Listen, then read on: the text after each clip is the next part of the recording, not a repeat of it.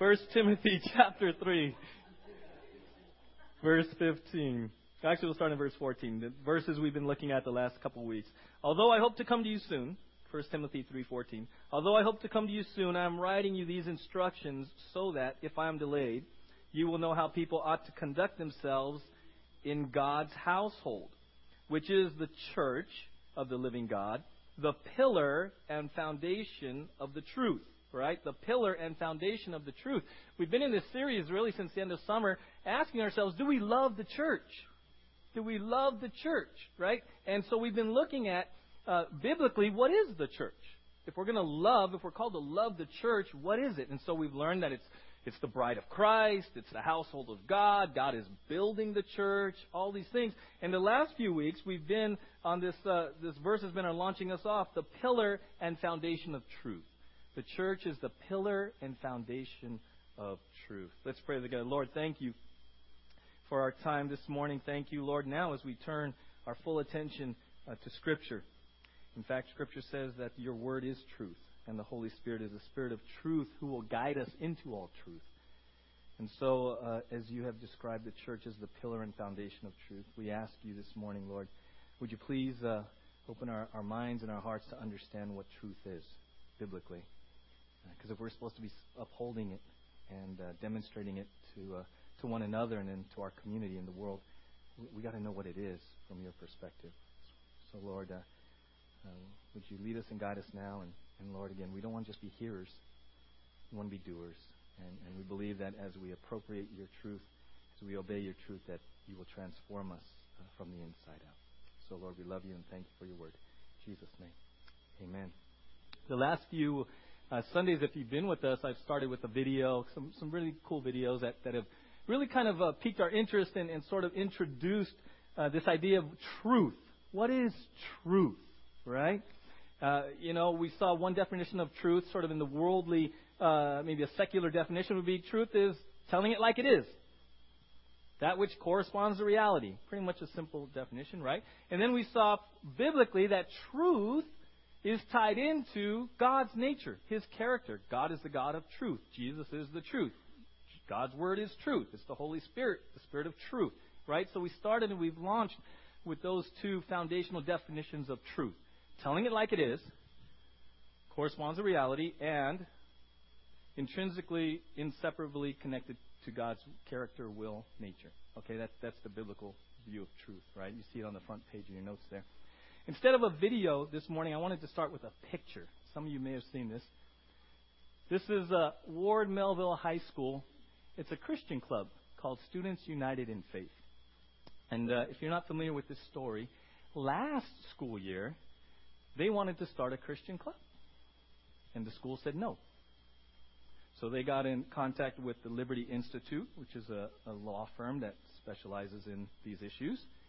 And last year, the school reversed when Liberty Institute got involved. This year, just a few weeks ago, Students United in Faith wanted to start a Christian club again. The school, believe it or not, said no. Made national news. Got on the phone. Hello, Liberty Institute. You're not going to believe it. And Liberty Institute got involved. And this is a picture of them that came out this week of the Christian club at Ward Melville High School. You see, there's a law in the books called the Equal Access Law, which basically says this if a school allows a chess club, if a school allows any type of civic club, student run, student initiated club, they must allow a Christian club, equal access. They cannot deny Christian students who follow the same protocols and the same structure as all the clubs. You can't deny that. And so, based on the equal access law, which is applicable to every school across this country, they had to reverse. They had to reverse. Why do we begin this this morning? Because question to me as I was as, as I was reading that is if you were one of those Christian students and the school just said, No, you can't, what would you have done? Okay. Or would you have stood up? For really truth. What's on the books? What's on the books? See, and there, was two of the guys. I don't know which ones for sure, but they stood up last year, and they were the ones that stood up again this year, and they're getting kind of applause for for religious liberty, right? But see, they didn't just accept what was told to them. They engaged the culture. They engaged the school leadership. They even made the phone calls that they needed to make because they knew what was right. They knew what was on the books. They engaged their school. Okay? And, and I wanted to introduce that because as we are looking at truth and being the pillar and foundation of truth, here's here it is, guys. As the church, right? We we sort of pat each other on the back and we all resonate with the definitions of truth here on Sunday morning, right? But where are we called to bring the truth?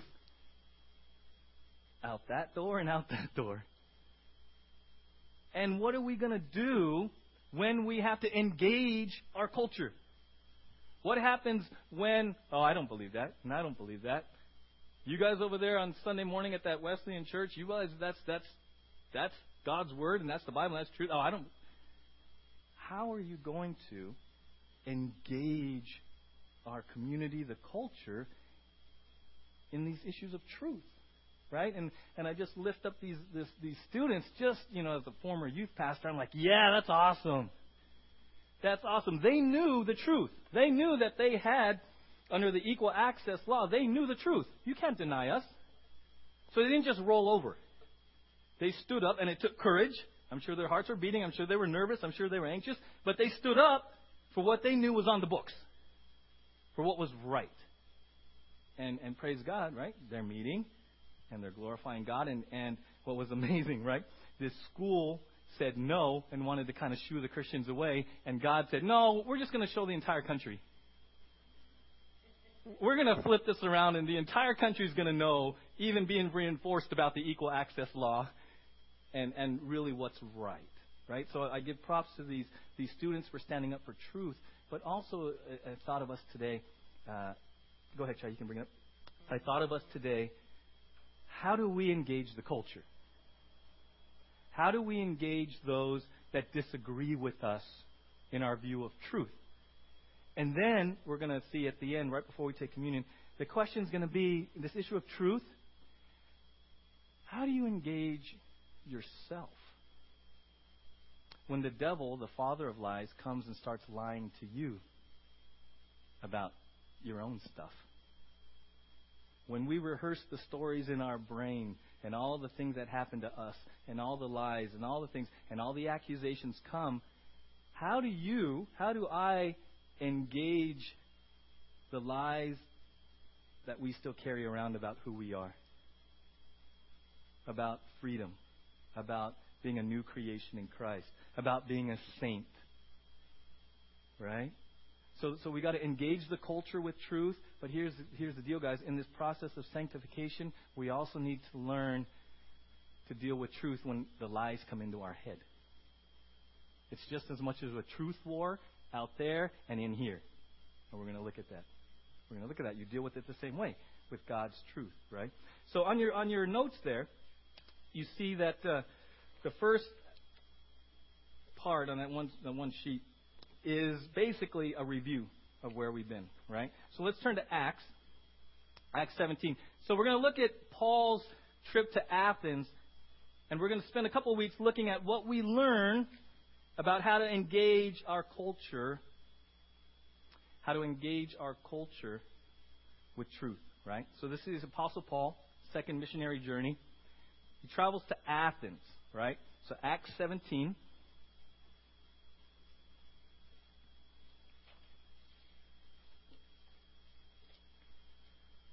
Acts 17. Look for something real quick. All right, to start in verse 16.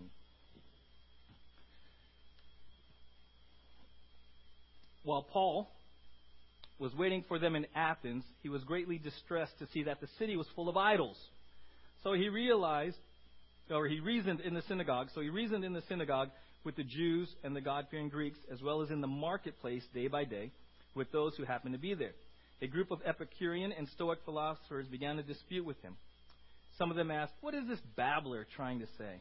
Others remarked, he seems to be advocating foreign gods. They said this because Paul was preaching the good news about Jesus and the resurrection. Then they took him and brought him to a meeting of the Areopagus, where they said to him, May we know what this new teaching is that you are presenting. You are bringing some strange ideas to our ears, and we want to know what they mean. All the Athenians and the foreigners who lived there spent their time doing nothing but talking about and listening to the latest ideas. So verses 16 to 21 sort of set the stage, and we saw this last Sunday, right? Athens, right? The home of Plato, Socrates, Aristotle, right? This is about 400 years after the heyday of Athens, right? So Paul, uh, Paul arrives 400 years after, and if you notice, I say Athens slash Ojai-ish, because Athens, at this time when Paul arrives, is pretty much like Ojai. There's about 10,000 people, okay? But there's about 30,000 idols. Okay? The Epicureans, their, their mantra in life was enjoy life. Right? The chief end of man is pleasure. Maximize pleasure, minimize pain. The Stoics, their, their mantra would be endure life. They were pantheists. Everything is God. Everything. God is everything. God is everywhere. Everything is God. And uh, we just have to use our reason and our self discipline, and we just have to endure life and get with this pantheistic view. Right? So basically, Athens was like Ojai. Hey, come on in. Everybody's welcome. Everybody's welcome. In fact, what we do is we just go to Libbey. We just go to Libbey Park and we spend all day and we just chat. And everybody gets a chance to share what they believe, and we just bat things around, and we just talk about all the different religions and philosophies. And everything is just good. Right? So that's that's the culture. That's the city that Paul walks into, and it just happens to be the city that we're going about to walk out to, right? So it says that Paul comes in and he, he's distressed. He gets burdened for it. And how many of us have ever been burdened for Ojai? You still have that burden? You still have that burden? One time we met with the guys here, and I said we're going on a field trip. Was it the guys or the worship team? I think we did both. And we, we, we walked from here to Bliss. And we were, we were praying for the city. And I encourage you, one of the things, if you want to get a burden for your city, don't make it a big deal. Just park here and just walk up and down the main drag and pray. And ask God to show you your city from His eyes. Ask God to give you a burden. See, some of us get so tunnel visioned, going to work, going home, we forget about our city that we live in. So if you want a perspective of your city, just walk up and down and, and pray. Pray for people you don't even know. Pray for the, employees. Just pray. You want a different perspective? Go to shelf, sit on that bench, and pray for the city. See, sometimes what we need to do is, is kind of till up our heart, our hearts that get kind of complacent and just kind of used to Ojai and our routine and our route. How many of you come to church the exact same way every Sunday? Go a different route. Oh, right? We get so used to things. Go a different route and then pray for the people on that different route. You might go a different route and find out some somebody new for 30 years lives on that street. Hey, you live here? Right? Sometimes we just need to shake it up. Paul had this burden. He was distressed for Athens. First word of encouragement develop a burden for, for, for this valley again. If you need to go to go up to Shelf Road and look at it from a different perspective, go do that. If you need to walk up and down here and get yogurt on the way, that's fine. But pray for people. Pray for the skate park. Pray just just if you will ask God to open your eyes to to Ojai, He will. He will. Okay, so just a couple couple ways that you can develop that burden, that that heart for our city, right? So Paul comes into this and he shares the good news, and they're like, "Hey, okay, this is." Some guys blew him off. Oh, he's a babbler. Other guys said, "Hey, come here, Paul. We're going to take you to the council, kind of like the Supreme Court, and like the head council, Areopagus, right, is on top of Mars Hill. That's where this sermon on Mars Hill comes from. It was this council, the council of the city, where they talked about all the big things religion, justice, law, education. He says, hey, come talk to these guys. Okay? Come talk to these guys. That's, that's where we are. Okay? So let's keep reading in verse uh, 22. Paul, then stood up in the meeting of the Areopagus and said, Men of Athens, I see that in every way you are very religious. For as I walked around and looked carefully at your objects of worship, I even found an altar with this inscription To an unknown God. Now, what you worship is something unknown. I am going to proclaim to you. Right? So here's the crazy thing. Out of those 30,000 idols, right? There was a whole lot of them with inscriptions that said unknown God to an unknown God. It wasn't just one, right? And there's a couple of reasons for this if you, if you research it. One person says, well, the Athenians were so concerned about offending their gods that they just sort of did a catch all. Okay, we got 20,000 plus to all the gods we know about. And by the way, if there's any gods out there, we don't want to offend you. So you'll be under the unknown God. Right? That, that's kind of where that comes from. The other thought was about 600 years before Paul arrived, there was a plague in Athens. And they tried and they tried to deal with this plague. And one guy came up with this idea. Let's just release a whole lot of sheep out into the city. And wherever the, the sheep lays down, you sacrifice it right there to the nearest temple god, to the nearest god or the nearest temple. Right? So they release all these sheep. And sheep are laying down. And they said, if a sheep lays down and he's not near any idol or temple, you just say unknown. That sacrifice was made to the unknown God. Okay, so that's where this comes from. So Paul walks in and he goes, Man, okay. So what he does is he begins to build bridges, right? He builds bridges. He says, Okay, Athens, a lot of idols. How am I gonna how am I gonna connect with this culture? How am I gonna connect with this community? Right? How are we, how are you, how am I gonna connect with Ojai? Well you gotta understand it. You got to understand it, right? So he understands it, and he begins. He says, right, men of Athens, I see that in every way you are very religious. For as I walked around and looked carefully at your objects of worship, I even found an altar with this inscription to an unknown God. Now, what you worship is something unknown. I am going to proclaim to you. He says, okay, I'm going to build a bridge. I'm going to acknowledge that they're quote unquote religious. But I'm going to get their interest because this unknown, I'm going to tell them what the unknown is. So he's starting to build bridges with them, all right? He has dialogue. He's initiating. He's not just coming in and saying, ah, oh, you bunch of losers. You idiots. What are you thinking? He's not doing that. He's not coming in like a bull in a china shop. He's trying to build bridges. Right? He's trying to build bridges. He's trying to understand the culture, where they're at, and how can we begin a dialogue. That's what he's doing. Okay? Very important for us to understand that.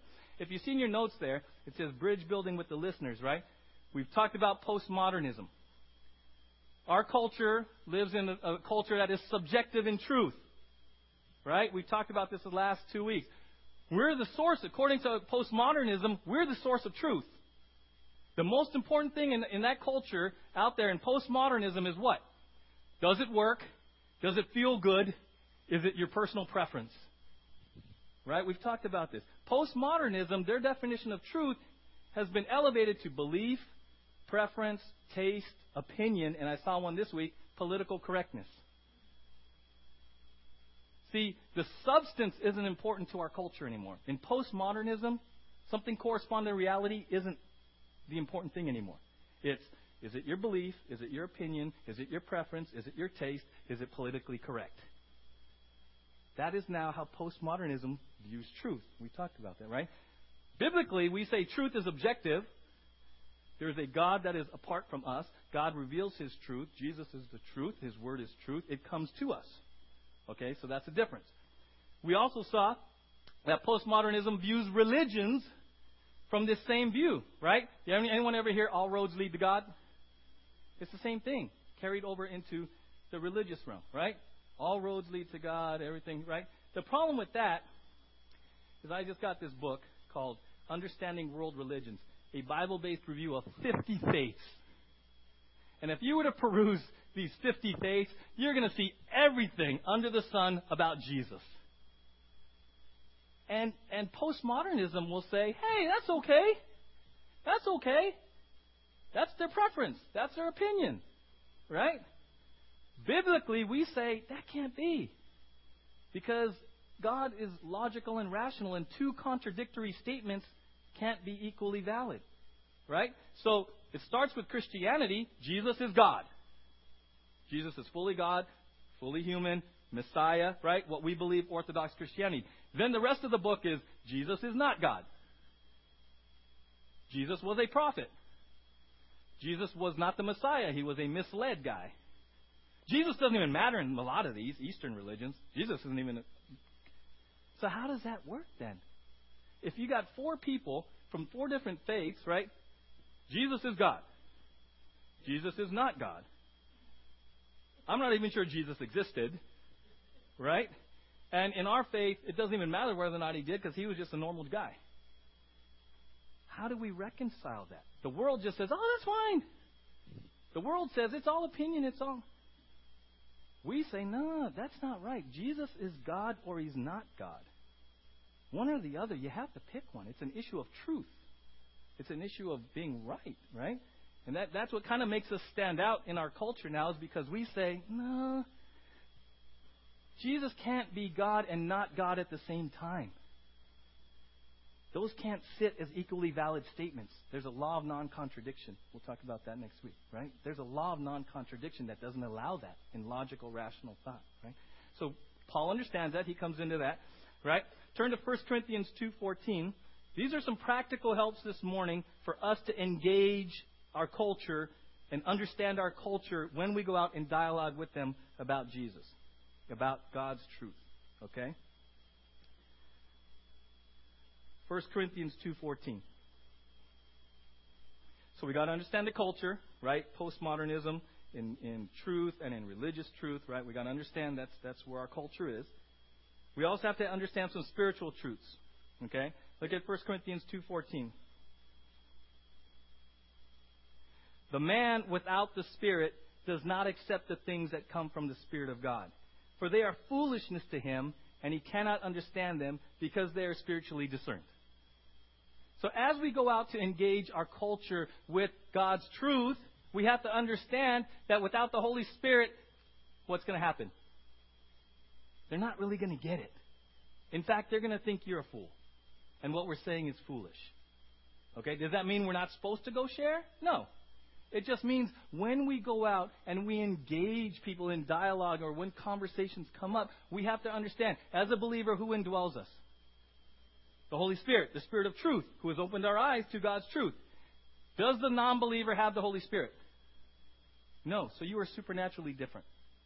So I put these verses in here so you understand if you're dialoguing with a non believer, expect that they're not going to get it completely. It doesn't mean you can't reason with them. It doesn't mean you can't dialogue with them about, you know, just commonsensical type of things. But you have to understand at the very beginning, they don't have the Holy Spirit, so they're not going to get it. Does that make sense? Is that helpful? Because then you just go, ah. Oh. Because how many of you like to win arguments? Come on, put your hands up. How many of you like to win arguments? How many have ever got frustrated when you feel you are so right, da, da, da, and they refuse to say, they refuse to give in? Anyone? Anyone ever walk away and go, I can't believe that. I'm so right and they're so wrong. Anyone? Are you sitting next to someone that that's happening? No, don't do that. Okay, right? Right? But understand at a supernatural spiritual level, you're going to get that. You're going to share what seems very basic and simple to you. Hey, Jesus died for you, John. You're going to quote John 3:16. They go, huh? That's kind of silly. Why would he do that, right? So instead of getting angry, instead of getting frustrated, what you do is you just understand.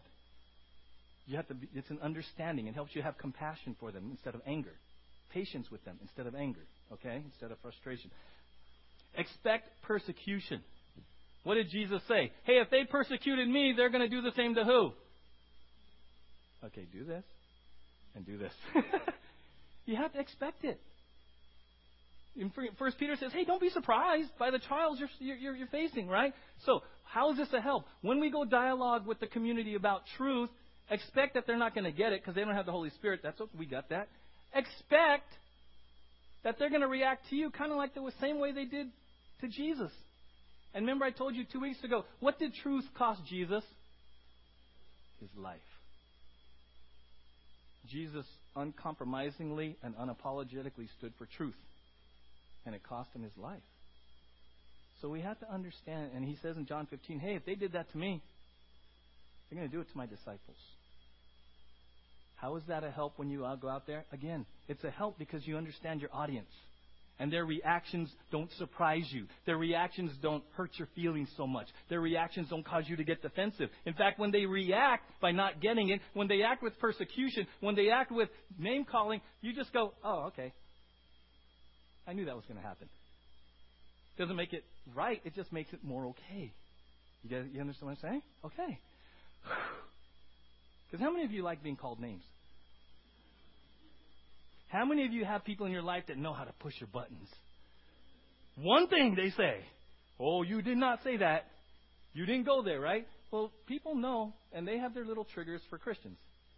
And they'll just try to, instead of dealing with truth, they'll just try to get under your skin. They'll just try to make these, you know, false arguments. And they're, oh, you guys, and they just try to name call. And all they're trying to do is bait you into a big argument. They're just trying to deflect. I'm put these in there so you understand. I don't have to get sucked into that. I just have to share the truth. Amen? Here. Success in being a witness for Jesus is sharing the truth and letting God take care of the results. You just have to be the ambassador. You just have to speak the truth and you let God deal with the results. Amen? How many of you like that? You don't have to keep hammering them until they say uncle or recite a prayer. Sometimes, you know, we, it's like, oh, but I didn't succeed because they didn't say the prayer. No, you succeeded because you opened your mouth and you let God's word flow. Amen? That's all you got to do. That's all you got to do. And then let's turn to 1 Peter. 1 Peter 3. Hebrews, James, 1 Peter.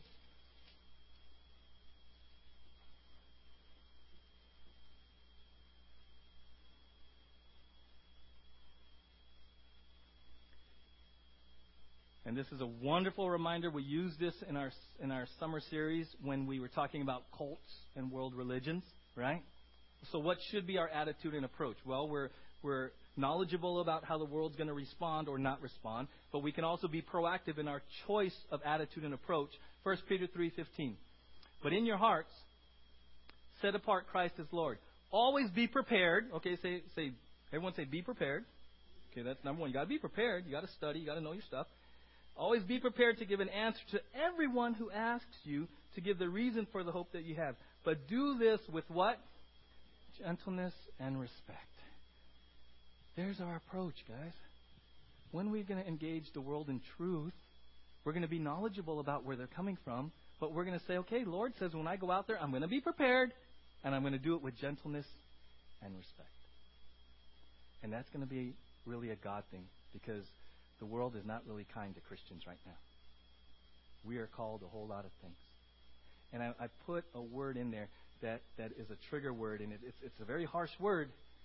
And sometimes we're afraid to, afraid to share our faith and afraid to stand up for truth because we get labeled. And there's a word out there floating around that I want you to understand, and it's this word bigot. That's a powerful word. And nobody in here would want to be called a bigot. Right? But what is a bigot? Because people will throw that around. Oh, you Christians, you're just bigots. That's just bigotry. And you're like, oh, that's kind of harsh. How do we deal with that? What's the biblical response to that, right? Let me give you a definition from Merriam Webster. It says, bigot, a person who strongly and unfairly dislikes other people, right? I think it's a person who is obstinately or intolerantly devoted to his or her own opinions and prejudices, especially, and it says this, one who regards or treats the members of a group with hatred and intolerance. See, the word bigot, the, the, the world uses it in a very convoluted way. And really, the bigotry is more about how I'm going to treat you. What is my attitude towards you? Versus the truth that I'm sharing. You guys understand? Look at the quote I put in there. I love this quote, and I pray that it helps us all understand from a biblical view, a biblical view how to deal with this word bigot that's thrown out there. Truth is not bigoted. People can surely be bigots, whether they are Christians or atheists or something else. I have seen both relativists and absolutists who are bigots. How we approach and communicate truth is what determines bigotry and narrow mindedness. But truth is truth. It can be presented in a loving, kind, gracious, and humble manner, or it can be presented in an arrogant, defensive, and obnoxious way.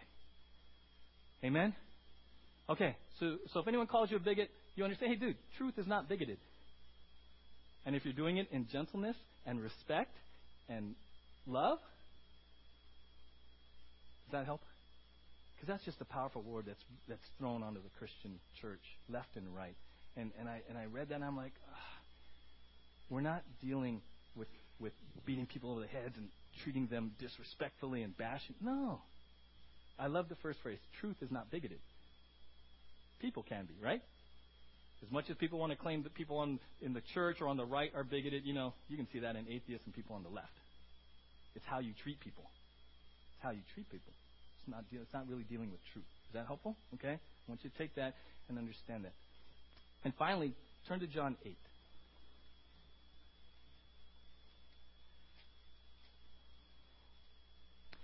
So we have these very practical ways that we can be prepared to engage our culture, our community.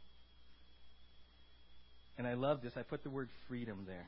John 8, Jesus is dialoguing with the Jews. And he says this in John 8:31.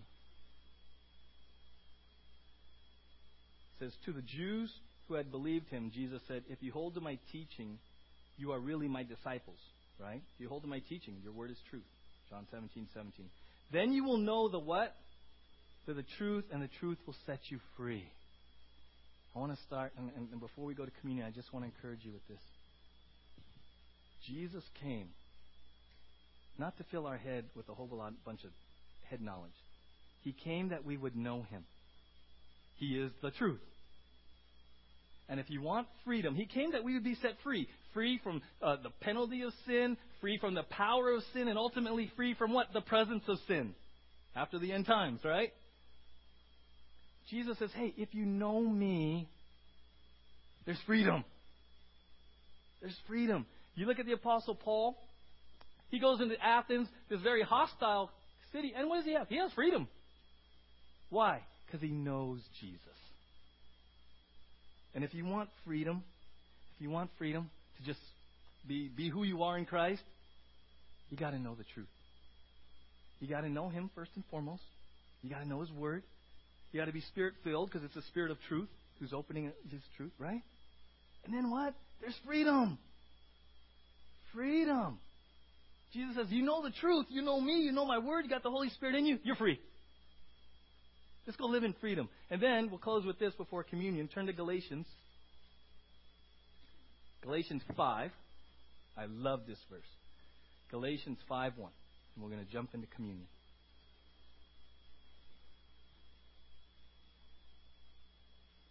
So Jesus says, hey, if you know the truth, truth will set you free. Jesus is the truth. You got to know Jesus. Right? His word is truth. You got to know the word. The Holy Spirit is the spirit of truth. You got to be spirit filled submitted to the Holy Spirit, walking in obedience. And then he says this. I love Galatians 5 1. It is for freedom that Christ has set us free.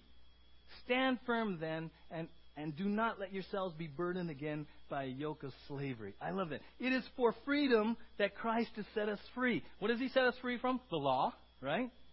He set us free from being slaves to sin. Amen? Right? But here's the thing the truth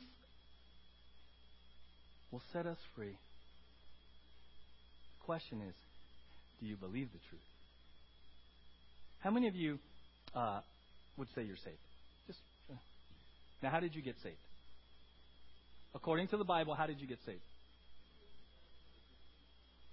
You are saved by grace through faith, blood of Christ. How many of you, someone shared that, or you read it in the Bible and you said, "That's true"? How many of you? That's true. See, when you put your faith in Christ, let me explain something. What you simply did was God's truth was spoken to you, and you put your faith in God's truth. It was true whether or not you believed it. it you just affirmed His truth for you. You guys understand that? Right? Jesus died for you. John three sixteen. Whoever believes in Him shall not perish, but have everlasting life. Right? You affirm that truth. How many of you affirm that truth? Okay, if you affirm that truth, you're saved by grace through faith. Right? You're a saint. Do you affirm that truth? right? You're a new creation. Do you affirm that? Right? Right? You've been crucified with Christ. It's no longer you who lives, but Christ who lives in you. Do you affirm that, Ernie? Right? You see? In sanctification, we're, all we're doing is continuing to receive and appropriate and affirm God's truth. Just like you did when you were saved. And so when the lies come and the devil accuses you, Robert, you remember past. You remember your past. You remember what you used to fail at. You remember how you used to blow it all, right? Right? And the devil comes lying at you, lying at you with all these truths and accusations. What do we? What's our What's our answer? God's truth. Robert says, "No, I'm a new creation. No, I'm indwelt by the Holy Spirit." What did Jesus say when the devil tempted him? What is Jesus' response three times? It is written. I want to encourage you. The truth doesn't just set you free from going to hell and the penalty of sin. The truth sets us free every moment of every day as we appropriate it and believe it and affirm it in our life. Amen? When you are tempted by something and the devil comes lying, Brenda, Brenda, remember, what do you do? It is written. I'm no longer a slave to sin. It is written, I'm a new creation. It is written, I'm a saint. Isn't that awesome? Then all of a sudden you start to smile. And your neighbor says, What's gotten into you? Well, you know, God says a whole lot of incredible, great truths about me, and I just started to believe it. I just woke up one morning and said, Okay then. Amen? How many of you need just like an okay then moment? Well, okay then. It's the same thing. Hey, uh, Wes, I got a million dollar check for you. Write it out. Give it to you. Don't cash. You, oh, oh, thanks. Thank you. And you put it to the side. And Olivia's like, what are you doing? Cash the thing. Cash. Cash it. God repeatedly says all these incredible, wonderful truths about you, and He's like, why aren't they cashing it? Amen? So when we take communion this morning, celebrate. Remember that Jesus set us free from the penalty of sin. But He also set us free from the power of sin, and it all goes back to knowing the truth and cashing in His truth every day. Amen? Let's pray together. Lord, thank you. Thank you for equipping us to uphold the truth and take it into our community through the example of the Apostle Paul in Athens. And now thank you for reminding us that the truth sets us free, knowing the truth. And if there's someone here that does not know Jesus, I pray that at this very moment they would simply accept and affirm that Jesus died for them that God demonstrated his love for us, that while we were yet sinners, Christ died for us, and that we are saved by grace through faith, not by works, lest anyone should boast. And so, Lord, to be saved, we simply say, Lord, I understand your truth. I understand who Jesus is. I understand, according to your truth, what Jesus did for me. And by faith, I am appropriating that for me. I am resting fully in Jesus. And Lord, I pray for all of us who have made that salvation decision. Those of us who have walked with you maybe for decades, and we just need an okay then moment. Every day you write us checks. Every day you fill you fill us with truth, and yet, Lord, for whatever reason, we put them aside, put them aside, put them aside. And no, maybe, maybe this morning we just say no. Okay then. I am a saint. I am complete. I am loved. I am accepted. I am pleasing. I am a new creation. I am no longer a slave to sin. I am a child of God.